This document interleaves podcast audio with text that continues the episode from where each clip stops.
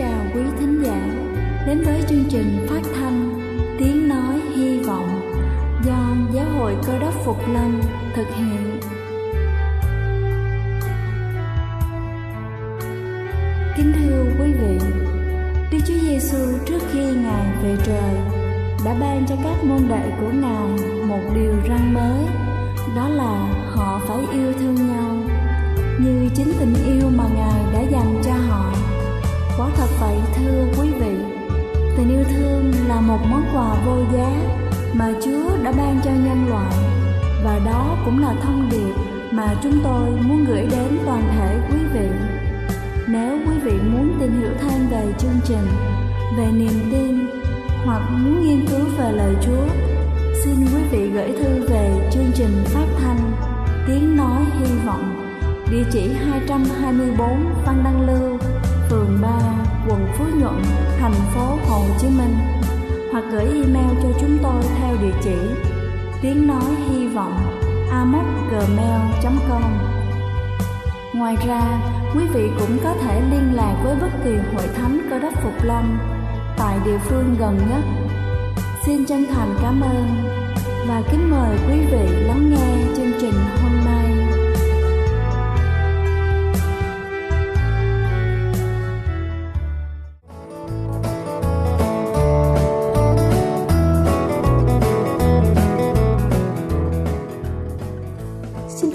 Vị khán giả đang lắng nghe chương trình phát thanh tiếng nói hy vọng. Chúc quý vị luôn thật thoải mái khi lắng nghe chương trình. Kính thưa quý vị, bệnh ung thư luôn là nỗi sợ hãi cho hầu hết tất cả chúng ta. Chúng ta luôn cố gắng tránh thật xa những thực phẩm có nguy cơ gây ra ung thư và song song với những thực phẩm ấy vẫn tồn tại những loại gia vị và thảo dược giúp đẩy lùi căn bệnh ung thư. Hôm nay chúng ta sẽ cùng nhau tìm hiểu. Đầu tiên đó chính là gừng. Gừng từ lâu được sử dụng trong y học dân gian để điều trị mọi thứ từ cảm cúm đến táo bón. Gừng có thể sử dụng được ở dạng tươi, dạng bột hoặc là kẹo gừng. Mặc dù hương vị của gừng tươi và bột gừng khá khác nhau, nhưng đều có thể sử dụng thay thế cho nhau trong nhiều công thức. Nói chung, chúng ta có thể thay 1 phần 8 muỗng cà phê bột gừng bằng một muỗng canh gừng nạo tươi và ngược lại. Việc sử dụng gừng tươi và các chế phẩm từ gừng, ngoài việc giúp chống buồn nôn, còn có một số ích lợi đối với việc giảm khó chịu vùng bụng khi điều trị ung thư. Thứ hai là cây hương thảo. Cây hương thảo là một loại thảo mộc địa trung hải thuộc họ gỗ có tính nồng thuộc nhóm lá kim và là nguồn cung cấp chất chống oxy hóa. Vì nguồn gốc của nó nên cây hương thảo thường được sử dụng trong nấu nướng ở địa trung hải và chúng ta cũng có thể thấy nó là một thành phần chính trong các loại gia vị của Ý. Chúng ta có thể sử dụng nó để thêm hương vị cho món súp, nước sốt cà chua, bánh mì và các loại thực phẩm giàu protein như là da cầm, thịt bò, thịt cừu. Hương thảo có thể giúp giải độc, thay đổi mùi vị, chữa khó tiêu, đầy hơi và các vấn đề tiêu hóa khác. Trị chứng mất cảm giác ngon miệng, uống ba tách trà làm từ lá hương thảo mỗi ngày để giải quyết các vấn đề trên. Thứ ba đó chính là nghệ. Nghệ là một loại thảo dược thuộc họ gừng, là một trong những thành phần làm ra loại cà ri vàng, tạo ra hương vị đặc biệt cho loại cà ri này. Curcumin là hợp chất có trong nghệ, chứng minh khả năng chống oxy hóa và chống viêm. Nó có khả năng bảo vệ cơ thể chống lại các bệnh ung thư. Tinh chất chiết xuất từ nghệ đang được nghiên cứu và xem xét liệu chúng có vai trò trong việc ngăn ngừa và điều trị một số loại ung thư hay không, bao gồm đại tràng, tuyến tiền liệt, vú và ung thư da. Thứ tư đó chính là ớt. Ớt có chứa capsaicin là một hợp chất có tác dụng giảm đau. Khi capsaicin được bôi tại chỗ ngoài da, nó phát ra một hóa chất gọi là chất B. Sau khi tiếp xúc, sử dụng với lượng chất B cuối cùng được sản xuất trong vùng da đó, giảm dần, giúp giảm đau trong vùng được bôi. Tất nhiên, điều này không có nghĩa là chúng ta nên dùng ớt, cọ vào những vùng bị đau. Ớt cần được xử lý rất cẩn thận, bởi vì chúng có thể gây bỏng nếu tiếp xúc trực tiếp với da. Vì vậy, nếu chúng ta bị đau và muốn tận dụng tác dụng của ớt, hãy thử hỏi bác sĩ về việc kê đơn của một loại kem có chứa capsaicin. Loại kem này đã cho thấy kết quả tích cực cho việc điều trị đau thần kinh, đau nhói, đau bức chợt theo dây thần kinh sau phẫu thuật ung thư. Một số lợi ích khác của ớt là chúng có tác dụng trong việc trị chứng khó tiêu, nghe có vẻ ngược đời. Nhưng một số nghiên cứu đã chỉ ra rằng ăn một lượng ớt nhỏ có thể làm giảm chứng khó tiêu. Thứ năm đó chính là tỏi. Tỏi thuộc lớp Allium. Trong loại cây thuộc họ hành tỏi, bao gồm hẹ, tỏi tây, hành tây, hẹ tây và hành lá. Tỏi có hàm lượng lưu huỳnh cao và cũng là một nguồn cung cấp các loại chất arginin, flavonoid và selen rất tốt. Chúng đều là những hợp chất có lợi cho sức khỏe. Tỏi là hợp chất hoạt tính được gọi là allicin, tạo ra mùi đặc trưng và tiết ra khi tép tỏi được cắt nhỏ, nghiền nát hay là khi bị hỏng. Một số nghiên cứu cho thấy ăn tỏi làm giảm khả năng nguy cơ gây ung thư dạ dày, đại tràng, thực quản, tuyến tụy và vú. Tỏi có thể chống lại ung thư thông qua nhiều cơ chế, kể cả bằng cách ức chế nhiễm trùng và sự hình thành các chất gây ung thư, thúc đẩy việc sửa chữa DNA và gây chết tế bào. Tỏi cũng hỗ trợ cai nghiện và có thể hỗ trợ hệ thống miễn dịch và giúp giảm huyết áp.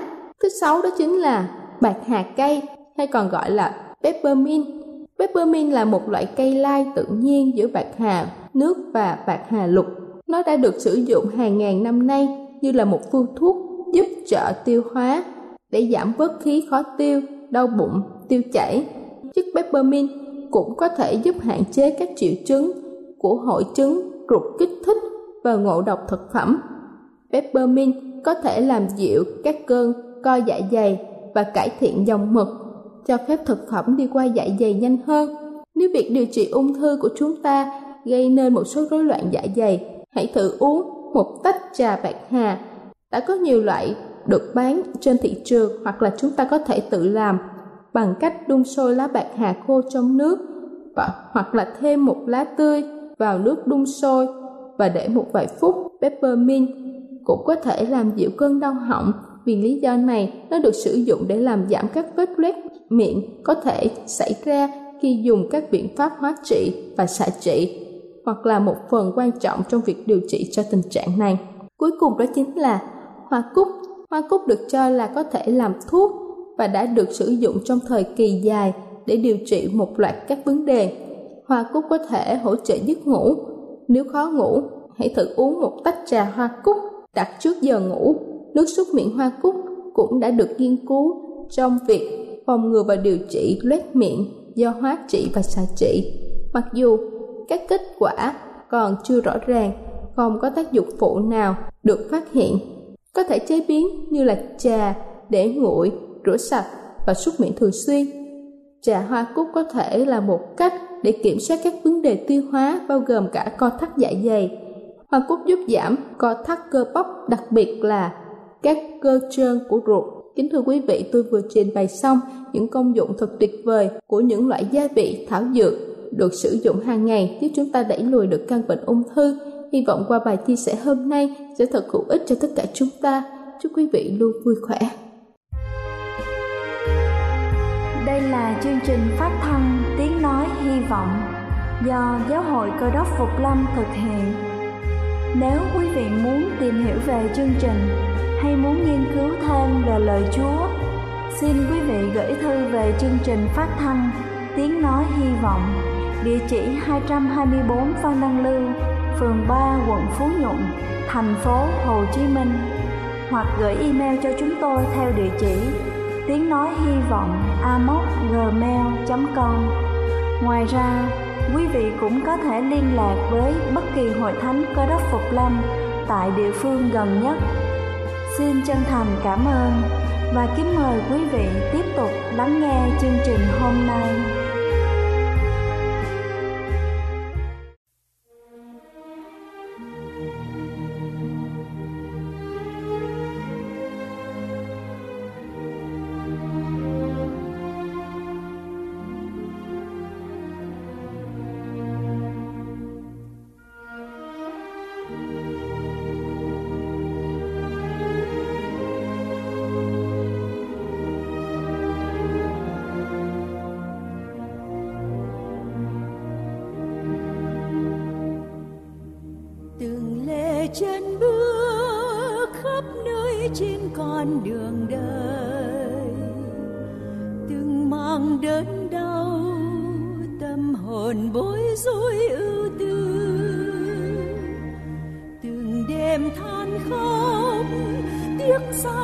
xa đường trời.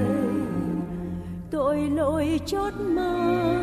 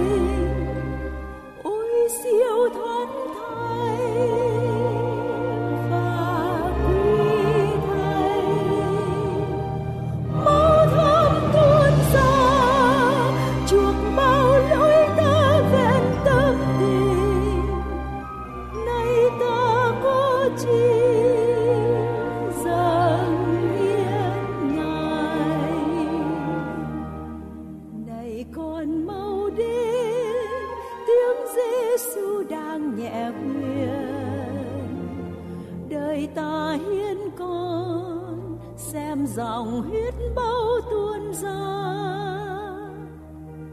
Chuộc bao tội ác, chết thay con như đã tuyên. Đừng nên nhớ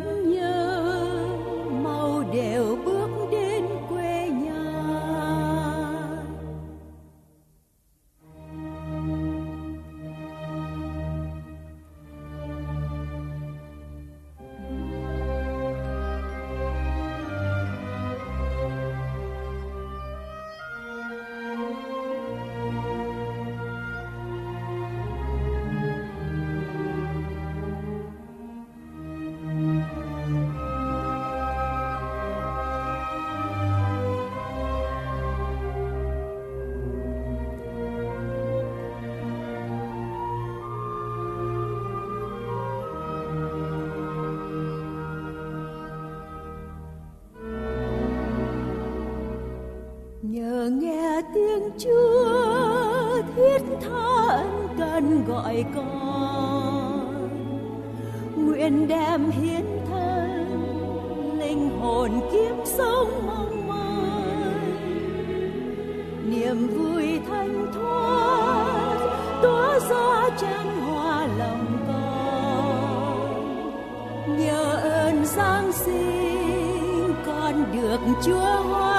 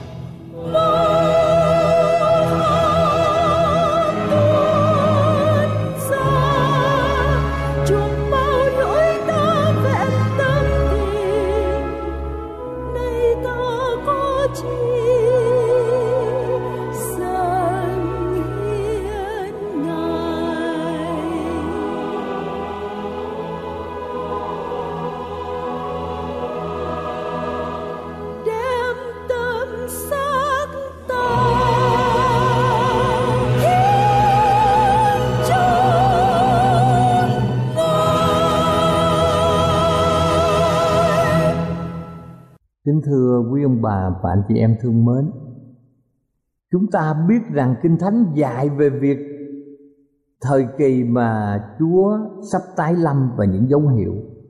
Như vậy thì hôm nay chúng ta có câu hỏi đặt ra rằng Việc gì sẽ xảy ra sau đó? Câu trả lời đơn giản nhất cho câu hỏi này là hãy đọc trong sách Khải Quyền từ đoạn 19 câu 11 đến đoạn 20 liên quan đến việc Chúa tái lâm. Và những câu kinh thánh đó cho chúng ta biết rằng, ngay sau khi Ngài tái lâm, thì sẽ có khoảng thời kỳ một ngàn năm được đề cập sáu lần trong sách Khải Quyền đoạn 20 từ câu 1 đến câu 9. Như vậy, những biến cố nào vào lúc bắt đầu một ngàn năm Kính thưa quý ông bà anh chị em, Chúng ta so sánh trong sách Khải Quyền đoạn 19 câu 11 Với một Thessalonica đoạn 4 câu 16 Về việc Chúa tái lâm. Đương nhiên câu Kinh Thánh này là khởi điểm, Như chúng ta biết, Những kẻ công bình sẽ được sống lại Và những thánh đồ còn sống sẽ được cất lên những câu kinh thánh này nói rằng mọi kẻ công bình đều được gom lại và họ sẽ trở về thiên đàng cùng với Chúa sau khi Ngài tái lâm. Còn những kẻ ác còn sống lúc bây giờ thì sẽ như thế nào? Họ sẽ bị giết. Trong Khải Quyền đoạn 19 câu 11 đến câu 16 chúng ta so sánh với trong hai Thessalonica đoạn 1 từ câu 7 đến câu 8 lúc bây giờ thì đất sẽ bị quan du và những câu kinh thánh được mô tả sự thay đổi vô cùng lớn lao sẽ xảy ra cho thế gian vào lúc Chúa tái lâm. Không ai còn có thể nghĩ rằng đời sống xã hội, kỹ nghệ, công nghiệp, thương mại, ngành nông nghiệp, giáo dục thể thao du lịch trong suốt thời kỳ ngàn năm sẽ còn được tiếp tục sau khi Chúa tái lâm. Địa cầu chúng ta là nơi mà không còn có thể cư ngụ được. Chúng ta hiểu rằng đất trong vòng một ngàn năm khi các người công bình được cất lên thiên đàng, thì ở dưới đất này, trái đất sẽ bị quan du. Trong sách Khải Quyền đoạn 16 câu 17 đến câu 21 cũng như sách Jeremy đoạn 25 từ câu 30 đến câu 33 và sách Esai đoạn 24 câu 1, câu 5, câu 6 cũng như từ câu 17 đến câu 22. Chúng ta để ý có từ gọi là vực sâu. Hai chữ này được dịch ra từ một chữ Hy Lạp và chúng ta biết rằng từ Hy Lạp này có nghĩa là một nơi tối tăm, rộng lớn quan du trong một tình trạng hỗn loạn. Trong bản dịch Kinh Thánh Cụ Ước bằng tiếng Hebrew, dịch sang tiếng Hy Lạp thì được dùng để mô tả địa cầu trong một tình trạng hỗn loạn. Nghĩa là giống như trước khi có ánh sáng, cỏ cây. Và khi ấy giống như đất là vô hình và trống không sự mờ tối ở trên mặt vực. Lúc bây giờ, chúng ta thấy rằng trong tình trạng đó sẽ là một vực sâu, sẽ là một nhà tù hiu quạnh cho sa tăng trong suốt một ngàn năm.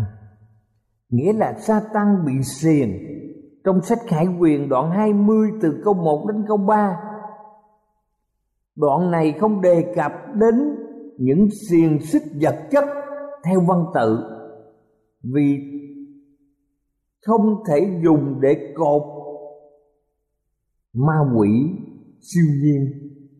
Nhưng sa tăng sẽ bị cột và xiềng xích bởi hoàn cảnh.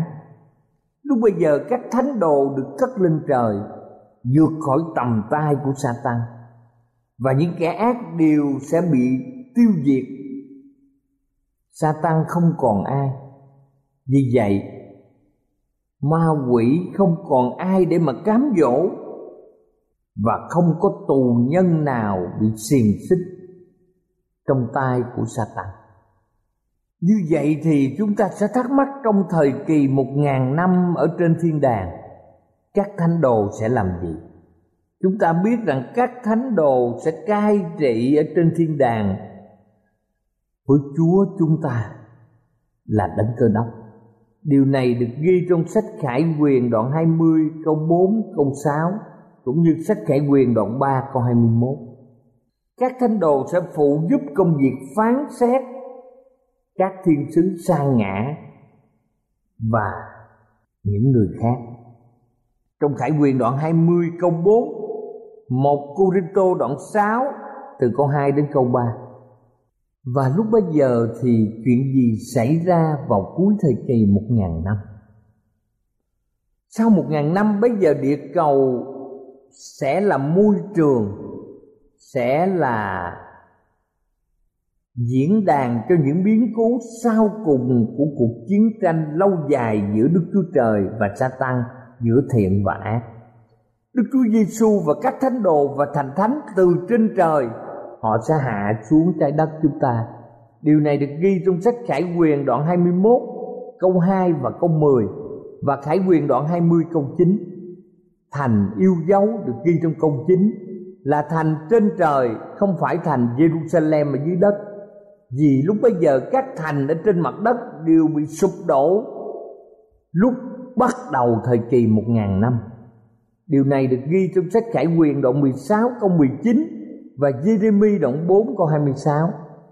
Cho tới lúc này, Kinh Thánh nói đến thành thánh ở trên trời, được ghi trong sách Galati đoạn 4 câu 26 và bây giờ, vào lúc chấm dứt thời kỳ một ngàn năm, thành thánh lại được nói là ở dưới đất. Chúng ta chỉ có một cách suy nghĩ hợp lý về một thành trước kia ở trên trời, nay ở dưới đất. Đó là quyền năng của đức chúa trời sẽ cụ thể di chuyển thành ấy xuống trái đất. Và chỉ có một thời điểm hợp lý để di chuyển xảy ra vào lúc chấm dứt thời kỳ một ngàn năm. Lúc bây giờ kẻ ác mà chết sẽ được sống lại. Trong khải quyền đoạn 20 câu 5 lúc bây giờ sa tăng sẽ được thả ra trong khải quyền đoạn 20 câu 7 đến câu 9 sa tăng đã bị cầm tù khi những người công bình được cất lên trời và kẻ ác bị chết mất vào lúc bắt đầu thời kỳ một ngàn năm. Và bây giờ sa tăng được thả ra bởi sự sống lại của những kẻ ác trong mọi thời đại. Một lần nữa sa tăng lại muốn phát triển dương quốc. Và Satan lại đi lường gạt, lại bắt đầu một cuộc chiến tranh gây go, dai dẳng cùng với Đức Chúa Trời và sa tăng rất dễ dàng thuyết phục kẻ ác, chống lại quyền năng của đấng tối cao. Trong Khải quyền đoạn 20 câu 11 và 12 cho chúng ta biết sự phán xét sau cùng. Bây giờ là lần đầu tiên cũng là lần cuối cùng trong lịch sử tất cả những kẻ đã từng sống trên địa cầu này đều sống lại để chứng kiến họ sẽ đứng trước mặt đức chúa trời là đấng sáng tạo nên muôn loài vạn vật, là đấng cao quý của vũ trụ này. Kẻ công bình sẽ được an toàn ở trong tường thành yêu dấu, được cứu chuộc và họ được sống đời đời. Kẻ ác phải đứng ở phía ngoài trong hàng ngũ của ma quỷ để chờ đợi án phạt là sự chết mất đời đời lúc bây giờ, sa tăng và kẻ có tội sẽ bị diệt. Trong khải quyền đoạn 20 câu 9 lúc bây giờ, địa cầu chúng ta sẽ được thanh sạch và đổi mới. Điều này được ghi trong sách 2 phi đoạn 3 câu 10 đến câu 13 và trong sách khải quyền đoạn 21 câu 1 và câu 5 thưa quý ông bà anh chị em, như vậy, sau khi nghiên cứu thời kỳ một ngàn năm bình an một ngàn năm mà các người công bình ở trên thiên đàng với Chúa, chúng ta nhận thức được ba điều quan trọng. Thứ nhất, mỗi một người trong vòng chúng ta sẽ trải qua thời kỳ một ngàn năm tại một trong hai nơi này. Một là chúng ta nằm yên ở trên đất. Và lúc bấy giờ sa tăng thì ở trên địa cầu hoặc là chúng ta ở với đức chúa giêsu trong sự vui mừng ở thiên đàng nơi không có tội lỗi thứ hai mỗi một người trong vòng chúng ta là kẻ sống ở địa cầu vào cuối thời kỳ một ngàn năm sẽ ở tại một trong hai nơi này ở với sa tăng ở ngoài thành thánh hoặc chúng ta ở với Đức Chúa Giêsu ở trong thành thánh. Và thứ ba, chúng ta sẽ ở đâu? Điều này tùy thuộc vào quyết định của mỗi người trong chúng ta đặc biệt vào lúc này. Kính thưa quý ông bà chị em, đây là thời kỳ phước hạnh trong cuộc đời chúng ta. Chúng ta không làm gì đợi đến lúc Ngài tái lâm mới quyết định là quá trễ ngay giờ này một bên là Đức Chúa Giêsu và một bên là Satan. Một bên là thiện và một bên là ác đã được vạch ra một cách rõ ràng và không hề thay đổi. Chúng ta không thể tự ý di chuyển từ bên này qua bên kia được. Thưa quý ông bà chị em, đây là những tư tưởng cực kỳ nghiêm túc và trong Kinh Thánh không có đề tài nào làm chúng ta có được những tư tưởng mạnh mẽ như vậy. Bằng thời kỳ một ngàn năm, tạ ơn đức chúa trời, ngài vì yêu thương chúng ta mà muốn cứu chúng ta.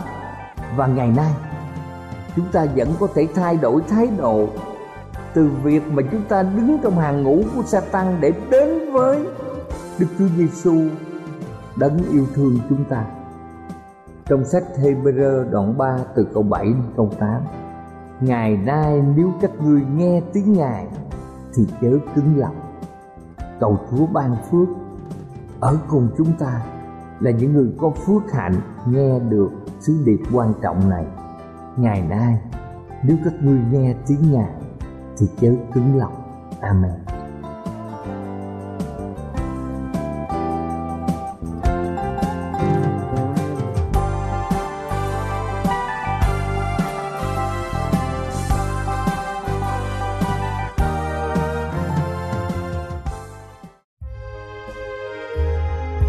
Đây là chương trình phát thanh Tiếng Nói Hy Vọng do Giáo hội Cơ đốc Phục Lâm thực hiện.